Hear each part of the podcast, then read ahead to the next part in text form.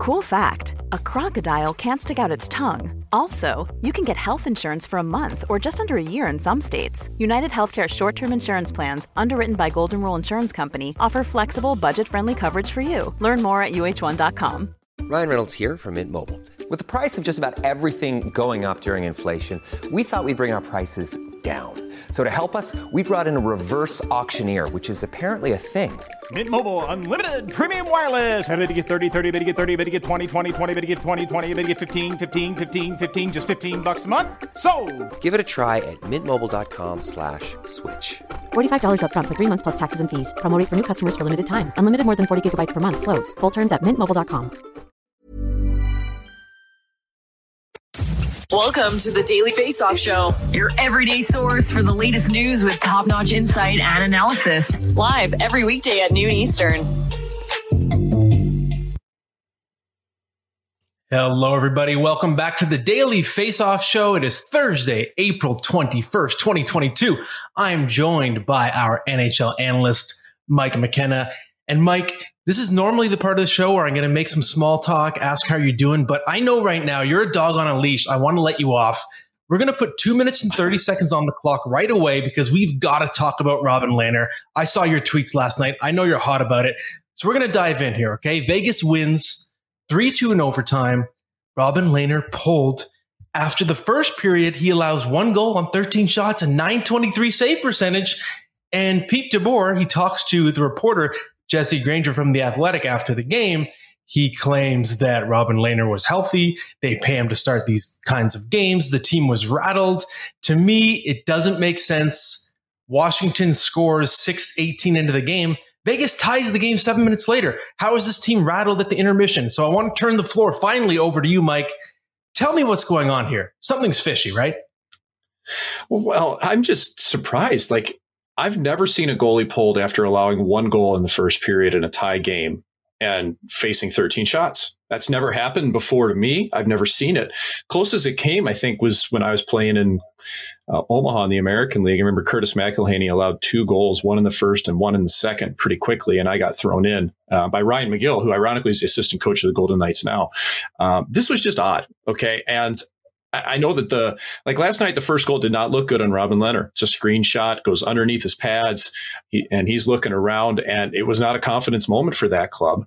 But my question is, why did DeBoer even start him? If he already had doubts about him and was looking to pull him this quickly, like what was anything said between the? I'd want to know what was said between in the locker room to Robin in between the periods. I I can't imagine the reaction from my perspective if I would have been the goalie pulled if I was in Robin's shoes there. That would have just blown me away, especially coming back after, you know, losing to New Jersey just recently and allowing a tough goal or two. And DeBoer said, Hey, I wanted to give him a chance to basically redeem himself. Well, I don't think Robin had that chance. I think it was one goal and that was it. So I'm not really sure what happened here, Matt, uh, but it's odd. Logan Thompson came in and did a great job. The Golden Knights ended up getting a win. I mean, DeBoer, by all means, looks like it was a, a good decision in that terms of giving some juice to his club it just surprised me, man. I've, I haven't seen anything like it before. It's so bizarre and it just doesn't add up because it's not like Vegas was, you know, trailing by several goals and they were visibly rattled. And I wonder too if this is a case of sort of selling out to try and win now, but you're going to hurt yourself later going into the playoffs. After this incident, if you're Robin Lehner and you give up one goal in the first period, let's say you make the playoffs, it's game one, you give up one goal on 10 shots in the first. Are you looking over your shoulder thinking about getting pulled? I don't, man, I don't even know if, where it goes from here. Like honestly, if I'm if I'm Robin Lehner, I'm probably burning up inside that I was supposedly given a chance and then not allowed to finish it out. So I don't know where it goes, man. Thompson's played really well. Lehner's had a tough time coming back from injury all year, but has had flashes that were good. If they're paying Lehner to win these games, but they're going to Thompson, I, I don't know where this goes, man. This is just a lot of drama really close to the end of the season, and Vegas still needs to win some games to make the Stanley Cup playoffs.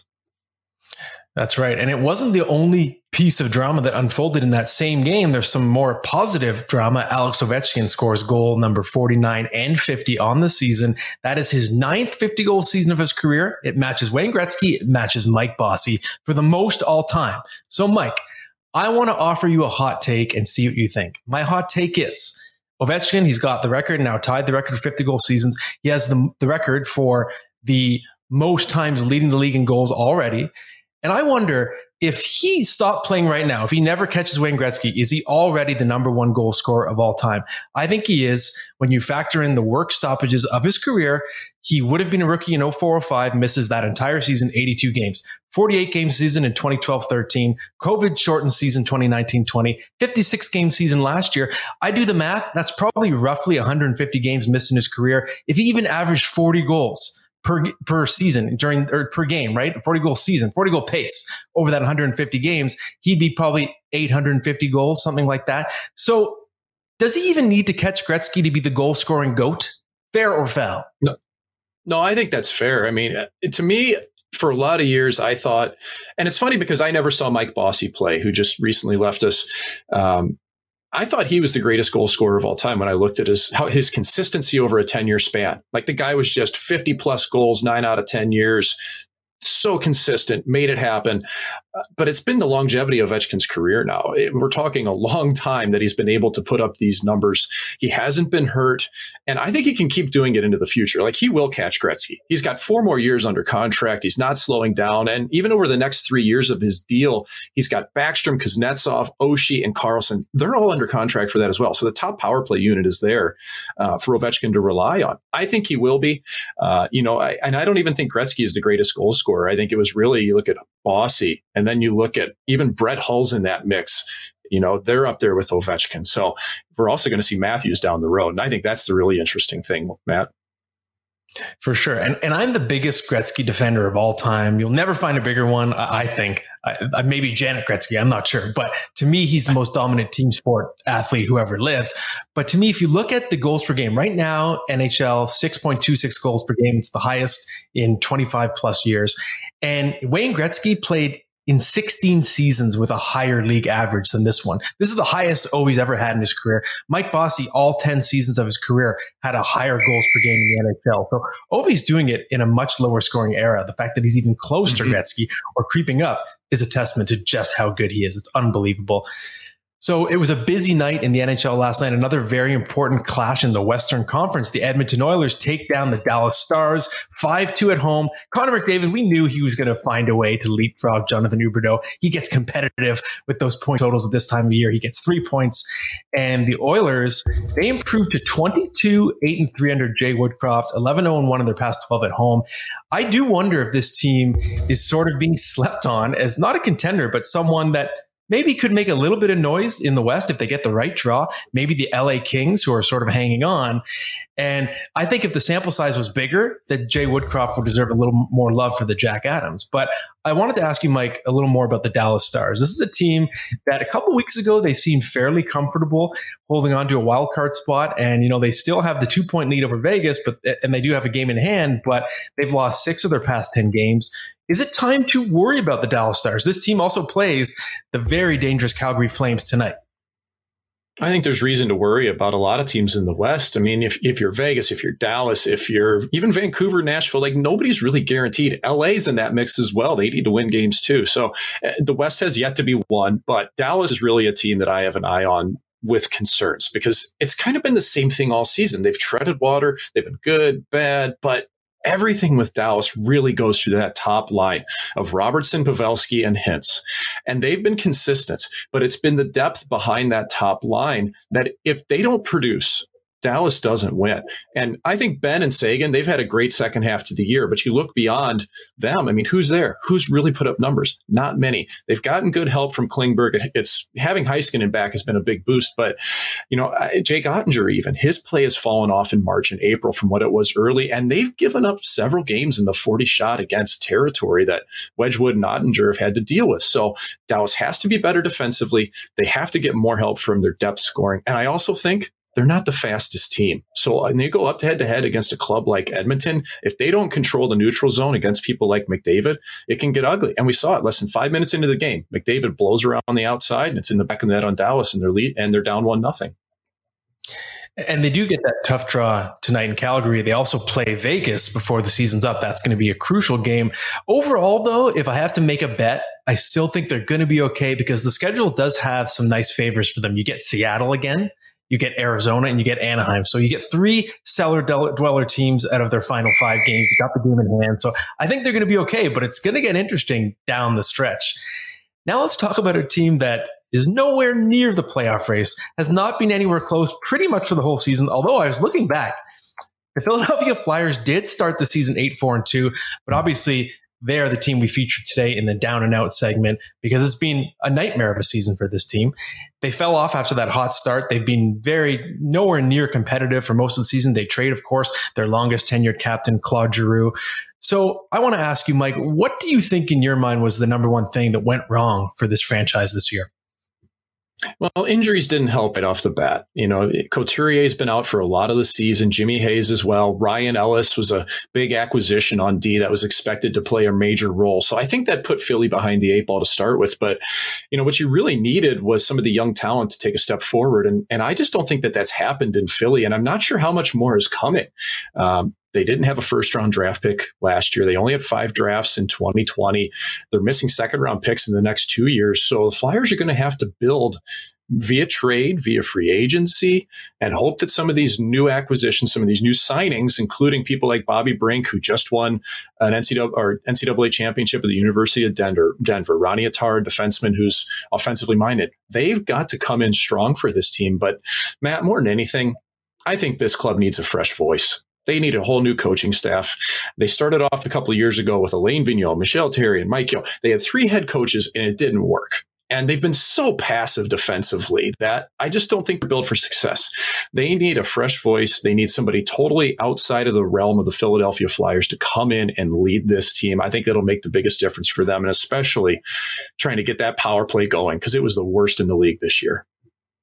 Yeah, and, and you said pass defensively. It's a really good point. This team gave up a lot of chances this year. Carter Hart, I think, was largely to blame for what went wrong last year. They actually weren't that bad defensively. This year, it's the opposite. Carter Hart, his play improved a lot after the nightmare last season. But the Flyers, 28th in the league, five on five, expected goals against per 60. He just didn't have any help out there. And like you said, the young guys, Joel Farabee, Morgan Frost, they didn't step forward.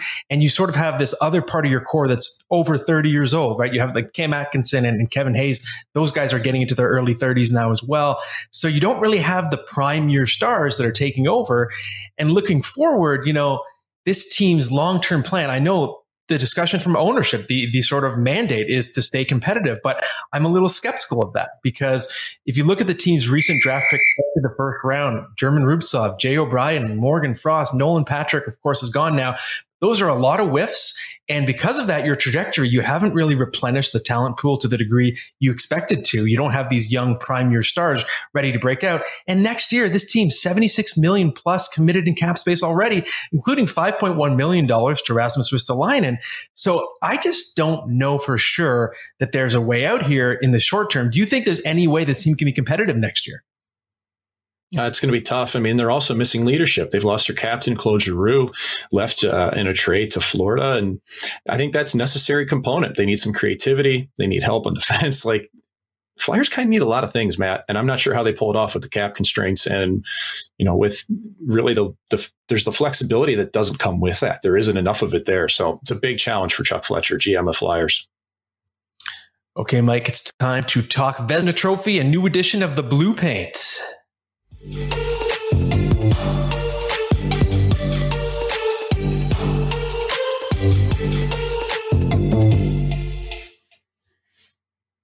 Okay, Mike, we're here for another edition of the Blue Paint delivered by DoorDash. There's that ding dong. I love it. And we're going to talk Vezina Trophy race. A couple months ago, it seemed like it was Igor Shesterkin's to lose. Now it's a lot more wide open. So I want you to break it down for me. Let's start with your top contenders, the elite tier for the Vezina. I think you might as well at this point still give it to Igor Shesterkin. The way things work for the Vezina is that once once the voting committee decides that a goaltender is the guy by February 1st, they're the winner. So to me, it's Shesterkin. He's had a couple shutouts recently, but really these are the contenders. These are the three goaltenders that I expect to get the bulk of the votes for the Vezina Trophy. So I'm including Jacob Markstrom and Juuse Saros in that mix. The only knock on Shesterkin to me, and this will keep him out of the Hart conversation, is that he's played less games than the other two. If you look at Markstrom and Saros, 61, 65 games, that's important. The win totals, Markstrom has nine shutouts on the season, pacing the NHL. And to me, Saros has been just as important important to that Nashville team as Roman Josi. I believe these three goaltenders will be the ones that end up with the bulk of the votes. Shesterkin will take the Vezina, I think, running away. But don't be surprised if there's a, if some of if it's a pretty con- tightly contested battle for second place. For sure. And Shesterkin, he does get that save percentage coming back up. It dipped to the low 930s, back up to 936. He's in the driver's seat. But there are still some dark horses out there making noise potentially. Obviously, one of them has been injured recently. But who are your dark horses right now, the next tier down? Yeah, and these are the guys that I think could actually get some votes or maybe even end up higher than expected. And I've got two of those. I think Freddie Andersen to the Hurricanes will get some votes because he's had a strong season. And I believe Darcy Kuemper as well. Now, Kuemper's interesting because he started off the year cold for Avalanche. It took him a while to get used to the system and the surroundings. And he wasn't having, he didn't have much help behind him until almost midway through the season when Pavel Francouz came back and solidified that crease in Colorado. But Kuemper has been lights out for the second half of the season. To 924 save percentage. Freddie Andersen's been a rock for Carolina as well. The knock on these two, though, is that I think people look at it and go, well, yeah, they're playing for two of the best teams in the NHL. How good have they been? Well, all the advanced metrics support what Andersen and Kuemper have done. Their numbers aren't a fluke. They've been really good. It's just that I don't think they're going to quite get the accolades of who we had in our contenders category of Shesterkin, Markstrom, and Saros. There's another tier, the the unheralded tier, and this one's interesting to me because you know historically there's sort of a wins bias for Vezina, but if you sort of strip out the winning element and just take the ability to stop the puck, this guy I think deserves more love and that's Elias Shishir, or sorry, Elias Sorokin. I've got the two Russians in the New York City area. It's tough to differentiate sometimes, and it, you know why? It's not just because of their names. They actually play very similar to one another. They're both excellent skaters. If you're talking about Shesterkin and Sorokin, uh, and and to me, if the New York Islanders had won more games this season, if they'd been in a playoff race, there's no doubt in my mind Sorokin would be in the talk for the Vezina. Uh, again, games played has hurt him a little bit. He's at 49, but his save percentage, his advanced numbers, like his save percentage is at a 927. He's won 25 of the games this year for the Islanders on a team that's only won 35 times, and seven of those have been in shutouts. So dominating performances. This isn't just the Barry Trotz effect. Watch Sorokin. Watch how he moves. Watch how efficient he is in using his goalpost as guidelines and bumpers and being square. And the guy's technically strong. I really believe that next season, if the Islanders are improved, if they're back into playoff contention, you're going to see Ilya Sorokin being talked about for the Vezina. It's crazy just to think, too, as a nation, we didn't get to see true best on best in the Olympics, but just the embarrassment of riches that Russia has at the goaltending position. A couple other names I wanted to throw out there, sort of in the unheralded tier because of the fact that they face very difficult workloads. Thatcher Demko in Vancouver, Ville mm-hmm. Husso in St. Louis.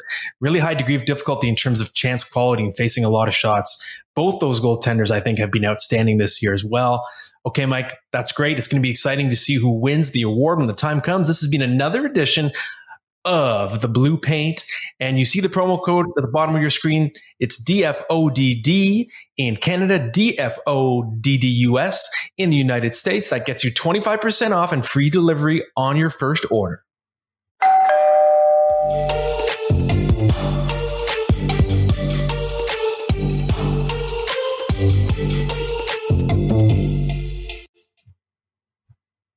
Okay, it's time for the daily face-off inbox question. It's a fun one this week. We now know the NHL draft lottery goes down May 10th.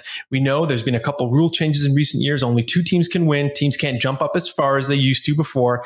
But I want to ask you, Mike, let's just let's talk with our hearts here, okay? Who do you think who do you think needs to win the draft lottery the most? Or maybe who do you want to win the draft lottery? I'm going to let you be biased here and just tell me where your heart is leading you right now. Well, I think the Philadelphia Flyers are a team that could really use a first overall pick and they could use some young talent. And I think that would go a long way for them. And I'm not speaking with my heart when I say this pick, but it's the team that I think probably get the most short term effect out of it and really use it would be the San Jose Sharks.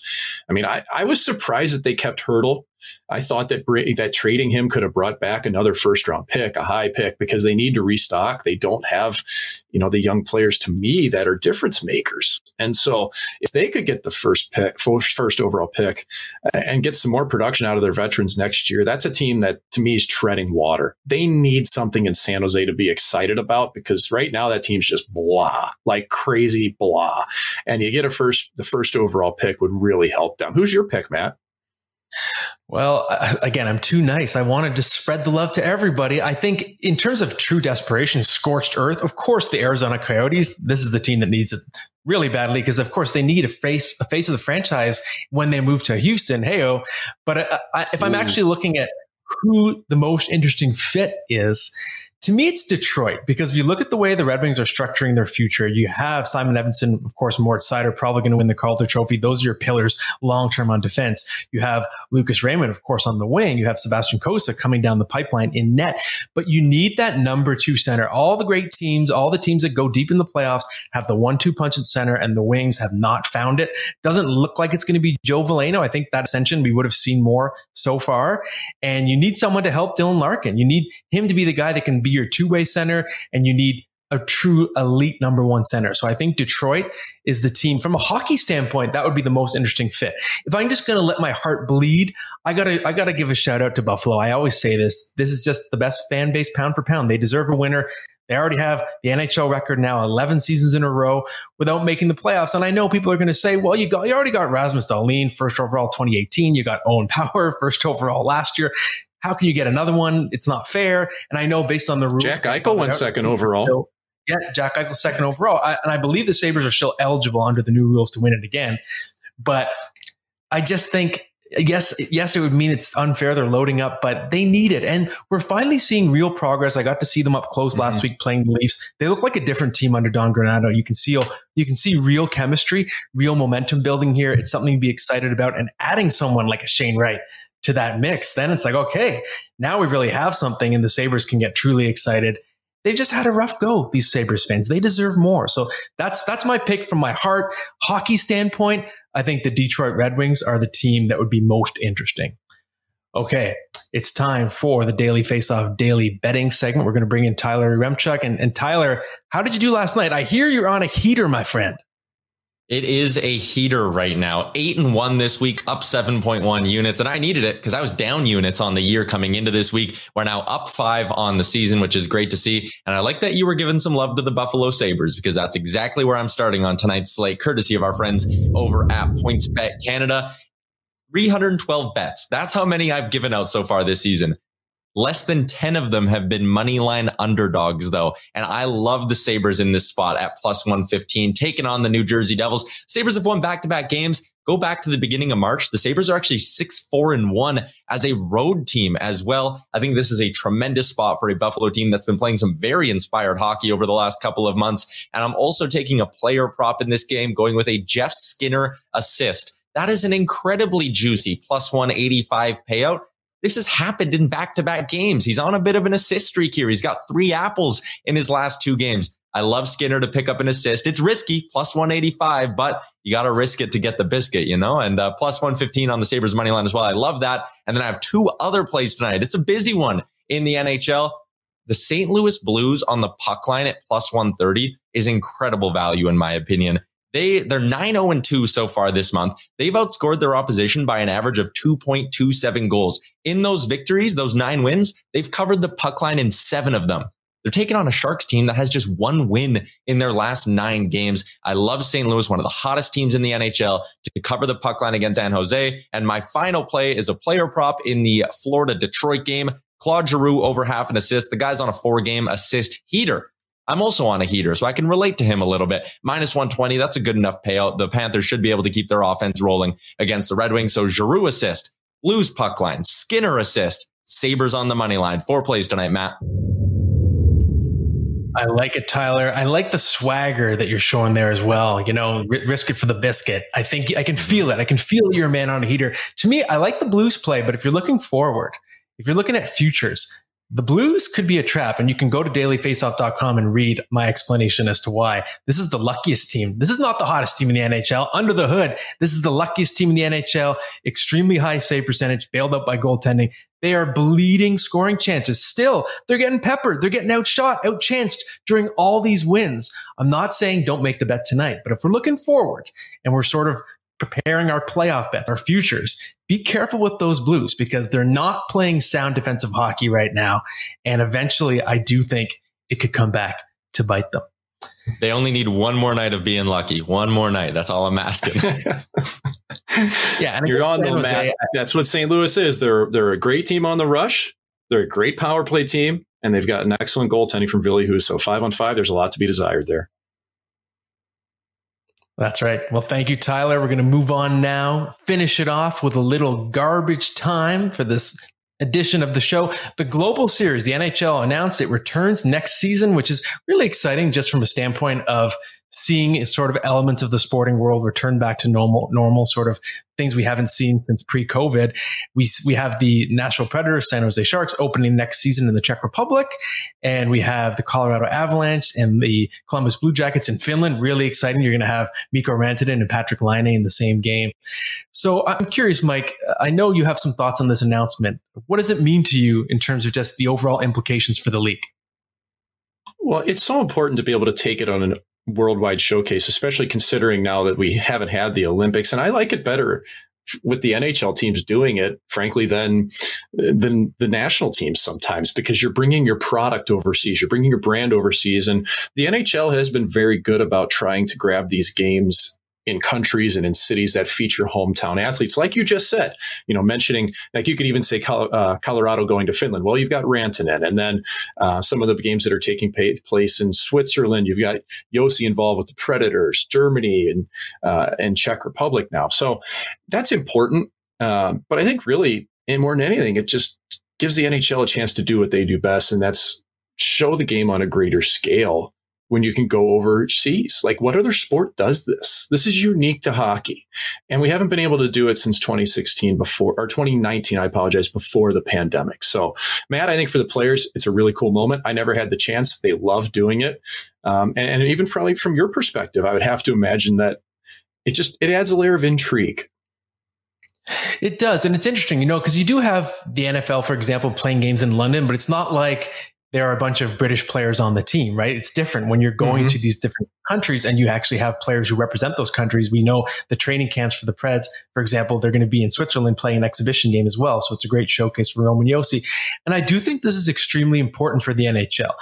It's weird. In previous seasons, I kind of thought, oh, take it or leave it. It's, it's a, it's an interesting sideshow. But in a post-COVID world, it means a lot more because you've lost your opportunity to grow the game the past few seasons. The sporting world's in every different sport, you've been forced to compartmentalize. You haven't been able to travel as much, expand the game, showcase it overseas. And of course, we lose the Olympics, NHL participation this year. So that's another missed opportunity. I know it wasn't a revenue opportunity for the NHL, but it was an exposure opportunity to grow the game and generate interest. So to me, that makes the global series more important than ever. Also, you have the World Cup of hockey coming in 2024. So you want to get international fans thinking about it again. So I understand the logic and I'm not someone who is always the most enthusiastic about the games overseas, but I think they've never been more important. So I say good on the NHL for getting back on the horse and getting international games coming back onto the schedule.